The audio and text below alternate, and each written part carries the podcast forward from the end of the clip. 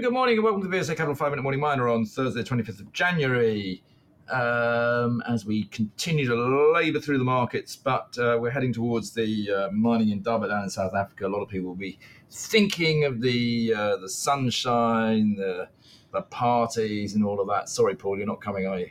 No, I'm not going to be there. I'm going to be up here in the cold, work slaving Yeah. away. Right, look, there's a few things we need to get through today. One or two bits of quite interesting news. Let's start with one that a lot of people take a lot of interest in, which is Greatland Gold. Yes, that's right. They have a quarterly update, a fairly short one on the Havieron Copper Gold project there in uh, Australia. They have total ramp development down uh, toward uh, reaching the ore body there at Havieron, uh, 3,000 meters or over 3,000 meters of development, which gets them. They're about 80% of the way now in vertical distance down to the top of the ore body there. They, over the uh, quarter, they also significantly increased the ounces per vertical foot uh, with the new mineral resource estimate they released last month. Um, and as a result, then the economics of the lower part of the mine now should be uh, approximately the same as the up as the economics of the upper part of the mine, which is a good uh, uh, uh, thing to see as far as the longevity and margins of the operation will be. And during the uh, previous quarter here, Newmont became the joint venture partner to uh, Greatland Gold uh, as a result of Newmont's takeover of Newcrest.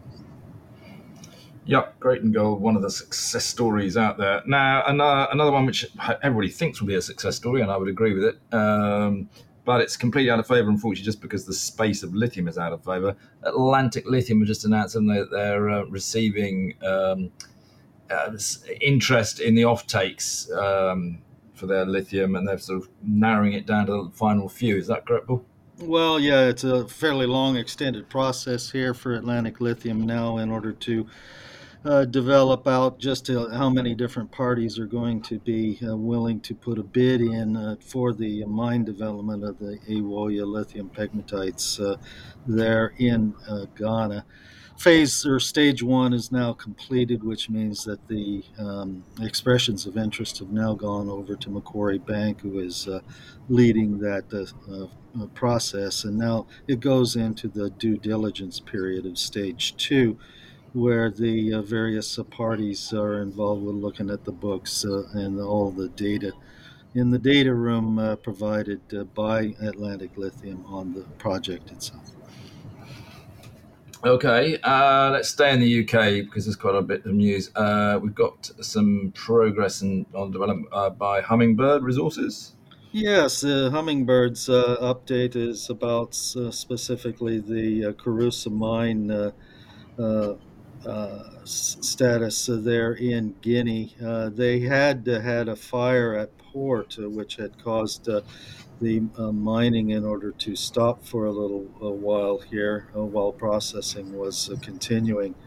But that effects of that fire at port apparently have now been resolved, and that mining is now resumed at the Kouroussa mine, and they will give a full trading update uh, on the co- uh, corporately to be released next week on the 31st. And they still uh, remain fully committed toward reaching full com- commercial production yet in this quarter. Okay, and the other one on the UK, which we should talk about, is uh, SigmaRoc, which is the aggregates uh, producer, isn't it?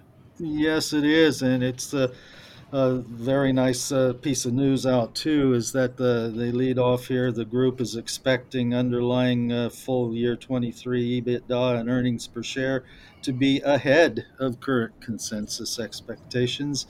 Uh, the revenue is expected to be 8% higher year on year to roughly 580 million, and new uh, post period end at the uh, which is 31 December. They have a new debt facility uh, successfully uh, syndicated uh, this year in order to keep things ticking right along. So they do expect earnings per share to be better than eight pence uh, per share.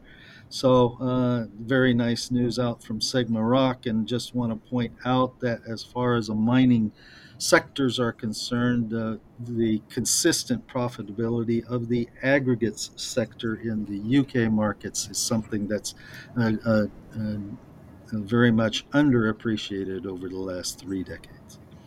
Do you know, it's funny, Paul, as you were saying that, that's exactly what I was thinking. And of course, it turned my mind slightly towards uh, Tungsten West, uh, which, you know, we all hope once it eventually gets going, will actually have a very good uh, aggregates business. And of course, they have the advantage that they will have tax uh, benefits because they're mining tungsten and the aggregates as a byproduct. They, they actually they become cheaper than basically everybody else. Uh, but the other problem, of course, that Tungsten West, and we are, by the way, we're all waiting for the environmental agency to give the final bit of permission that they need uh, on the the noise that you can't hear, um, so to speak. That's what I call it anyway. Um, so we're waiting on that. But I, I was also interested because obviously they they there was some news you were talking about, Paul, about um, the capex estimates on the feasibility study that Endeavour Silver just done in Mexico. You might how it's how it's gone through the roof, isn't it? Well, it hasn't gone through the roof, but it's only been 10 months since the last uh, estimate that was made on the capex for the Terronera mine build by Endeavour Silver. And that was the decision upon which the uh, board gave its final, investment decision. But a review of those costs now say that it's going to cost another 18% more, and that means uh, $271 million capex, and uh, uh, Endeavour needs to come up with another $40 million as in uh, uh, funding as a result. I mean, the point is that that is the issue at the moment is that you know, at the moment, capex costs for developing a mine have actually got pretty high, and it makes it very difficult to make the numbers work. Now, we obviously have got offsetting against that. You know, um, energy prices are coming down, so these mines should be cheaper to run. Um, but it is this sort of mix mix of issues that just makes it very difficult. Um, actually, it's sort of why you know certainly down in, in the southwest of England, some sort of central processing which everybody can use to reduce the costs makes so much sense. But that's something I've been talking about for a long time, and uh, Tungsten West is, in my view, the obvious place for it to happen. But we will see. Um, anything else, Paul? Yeah, that'll do it for me for today. Oh, I should mention, excuse me, real quick a statement that Helium One reports their Itumbula West 1 well has reached its total depth of 961 meters there in Tanzania, and they do have substantial shows of helium downhole. Okay, for what it's worth, whilst on helium, actually, I'm in Johannesburg next week, and I am meeting up with Renergen, which actually is the is a big helium producer. So anybody who's got an interest in helium, uh, maybe give me a quick shout. Uh, Paul, that'll do. Uh, we'll speak again tomorrow. Thank God it's Friday tomorrow. Thanks. Very good. See you then. This podcast has been produced and edited by VSA Capital. It is intended for information purposes and not as investment advice. The information is intended for recipients who understand the risks associated with equity investments in smaller companies. Please do your own research and do not rely on a single source when making an investment decision. VSA Capital may derive fees from this content and seeks to do business with the companies mentioned.